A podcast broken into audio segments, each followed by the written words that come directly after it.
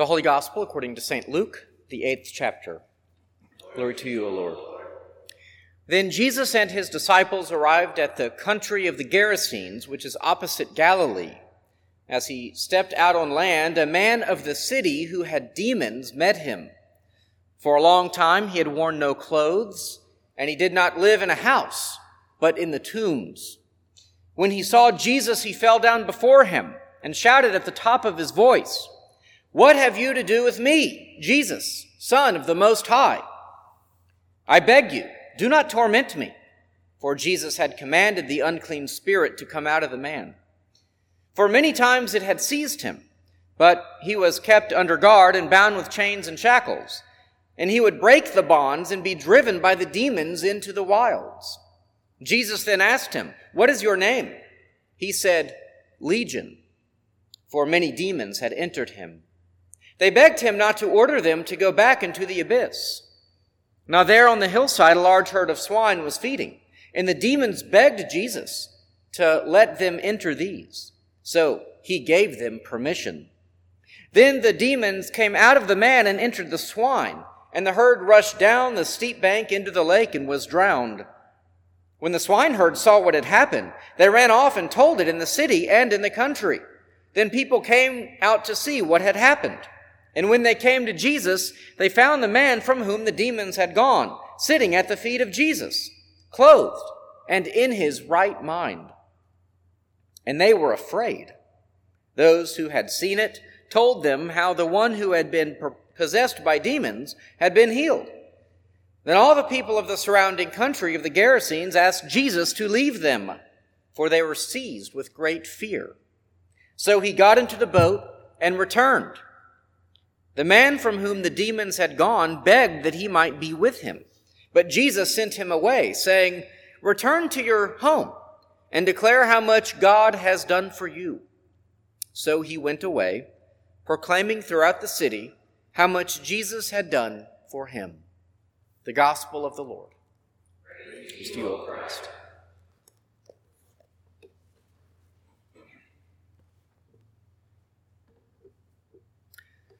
Grace and peace to you from God our Father and from our Lord and Savior Jesus Christ. Amen. Do you know that figure of speech, if true? Okay, we'll use it a lot to sort of hedge our bets. You know, basically we're saying, you know, if this is true, wow, right? Maybe we're basing a statement on a rumor or an early report of something taking place, or maybe even hearsay, something that could be proven false in time.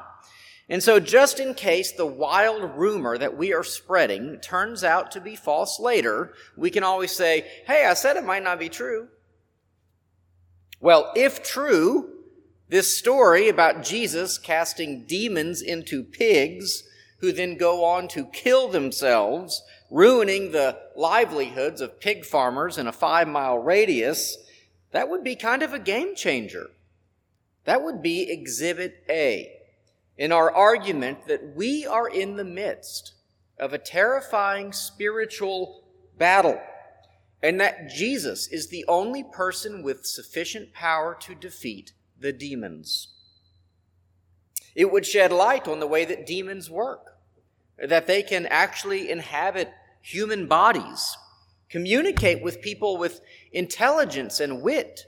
Uh, for example, these demons give themselves the name Legion, which was the name of a Roman, uh, you know, co- collection of soldiers, 5,200 soldiers. And, and that they can be removed from human bodies with sufficient authority. I mean, if true, this story is incredibly illuminating about the nature of the world. But, Pastor, what do you mean if true? Don't we all believe this story to be true? Aren't we all Bible believing Christians after all? Well, there is, you know, a way to confess something where we say that it is true, and then there's a way to confess something to where it really has a profound uh, influence in the way that we see things, that makes a profound difference in our lives. Events like this dramatic exorcism. Sure, we might confess it to be true, sort of in the abstract, but you know, it happened so long ago.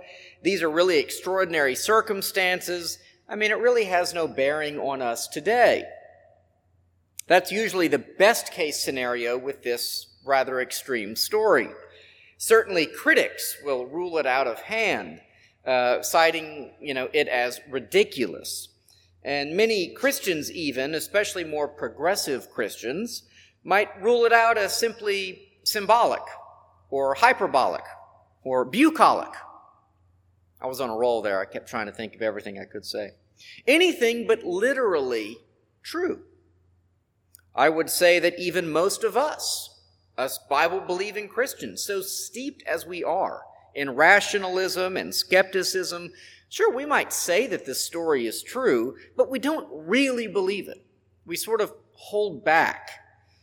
Besides, it's one of those stories, you know, it's not super important to, to doctrine, you know, it's not mentioned in the Nicene Creed.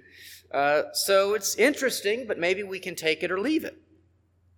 But if true, if true indeed, if true, this story tells us more about the world probably than any philosopher ever has.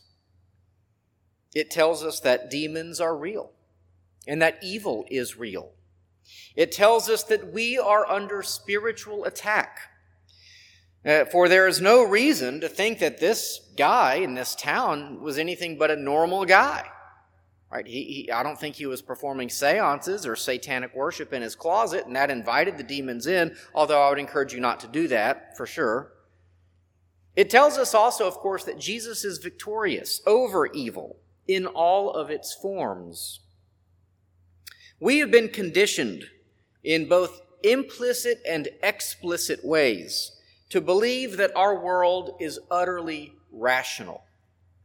Everything is explainable by some form of science or reason. Sin and evil are often said to be, for example, mental health problems. Violence and crime, well, they are sociological or economic problems. A collapsing economy, that is a political problem. Basically, there's always someone or something to blame. And we can always tweak the systems a little bit more so that we can finally solve all of our problems.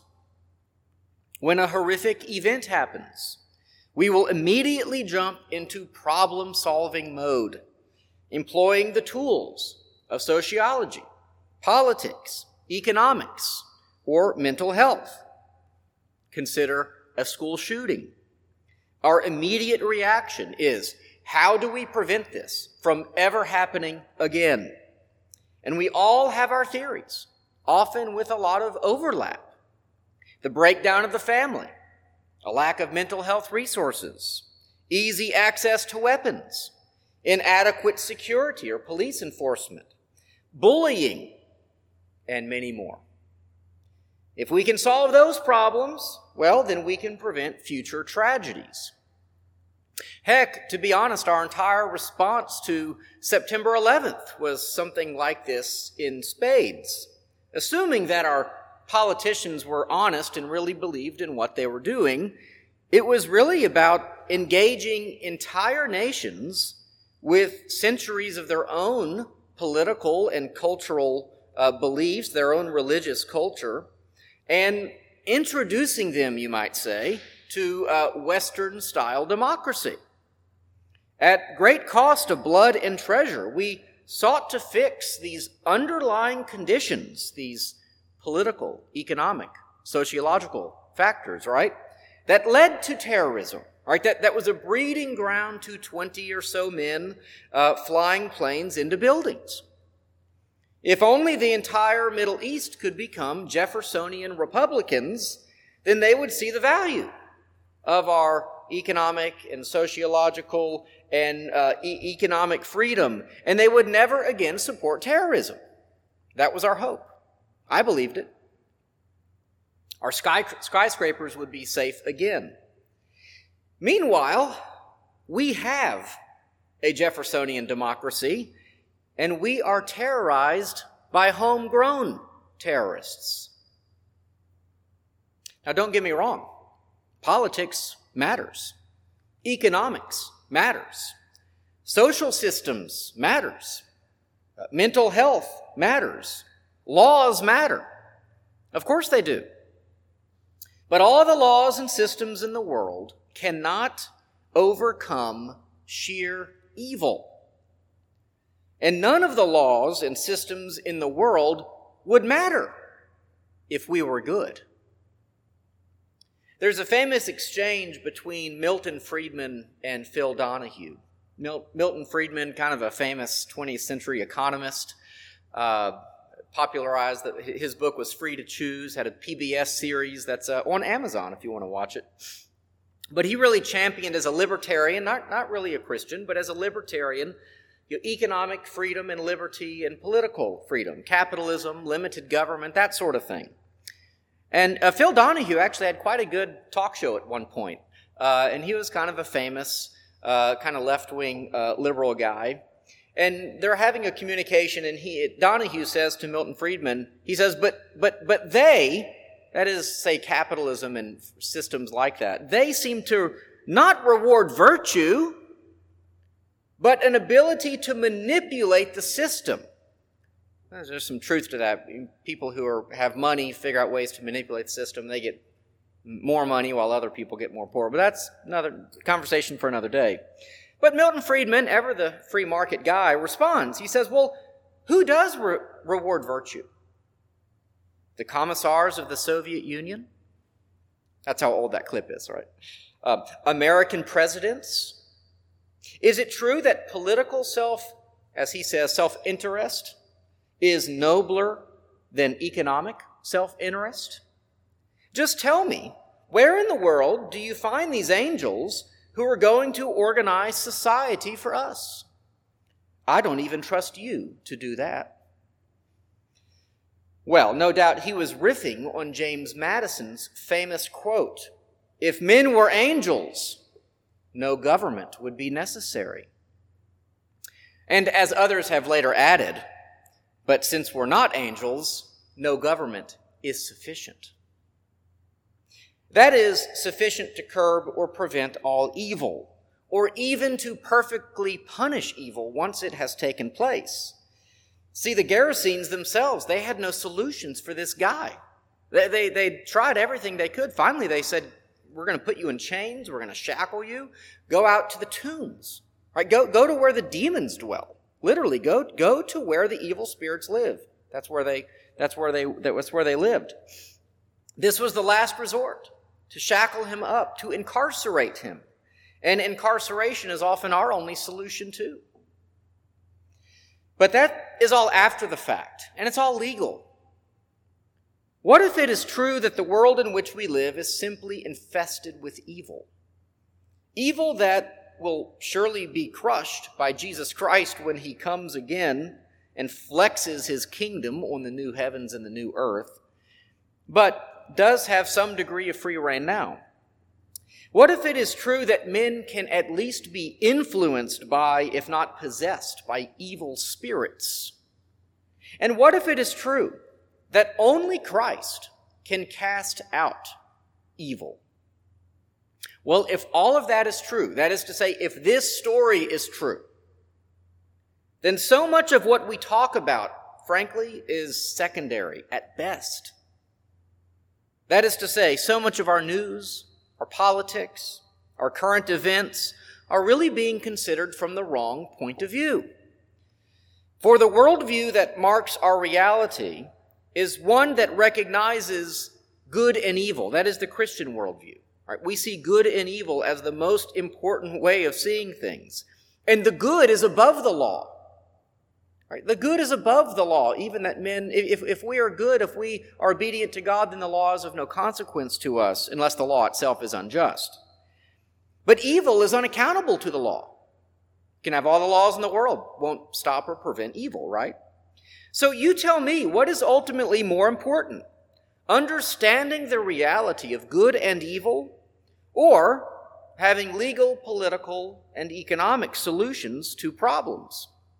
Hey, they are both important, but which one is indispensable? I hope the answer is obvious. Now, how many of our neighbors believe this view of reality is indispensable? How many Christians even believe that evil is fundamentally our problem and that God's sovereignty and power and might and grace and mercy are the solution? There are many signs of compromise in everything from rational arguments for God's existence to weak views of the scripture's teachings on moral issues to frankly lame statements like all paths lead to the same God. In an age where evil is finding softer and softer landing places, such weakness will not do. No, we confess that the problem behind all problems is sin and evil. And yet, these twin pillars are not all powerful. No, Jesus conquered them when he was crucified, risen, and ascended. That is what this story points towards the final completion of victory over the demons. And we should act like Christ has won. Every Christian who claims Christ and every single unbeliever who comes to Christ has a champion in Christ. He casts out evil in you, in your family, in your neighborhood, your community, your city, your state, your country. That is what this story, if true, teaches us. Amen.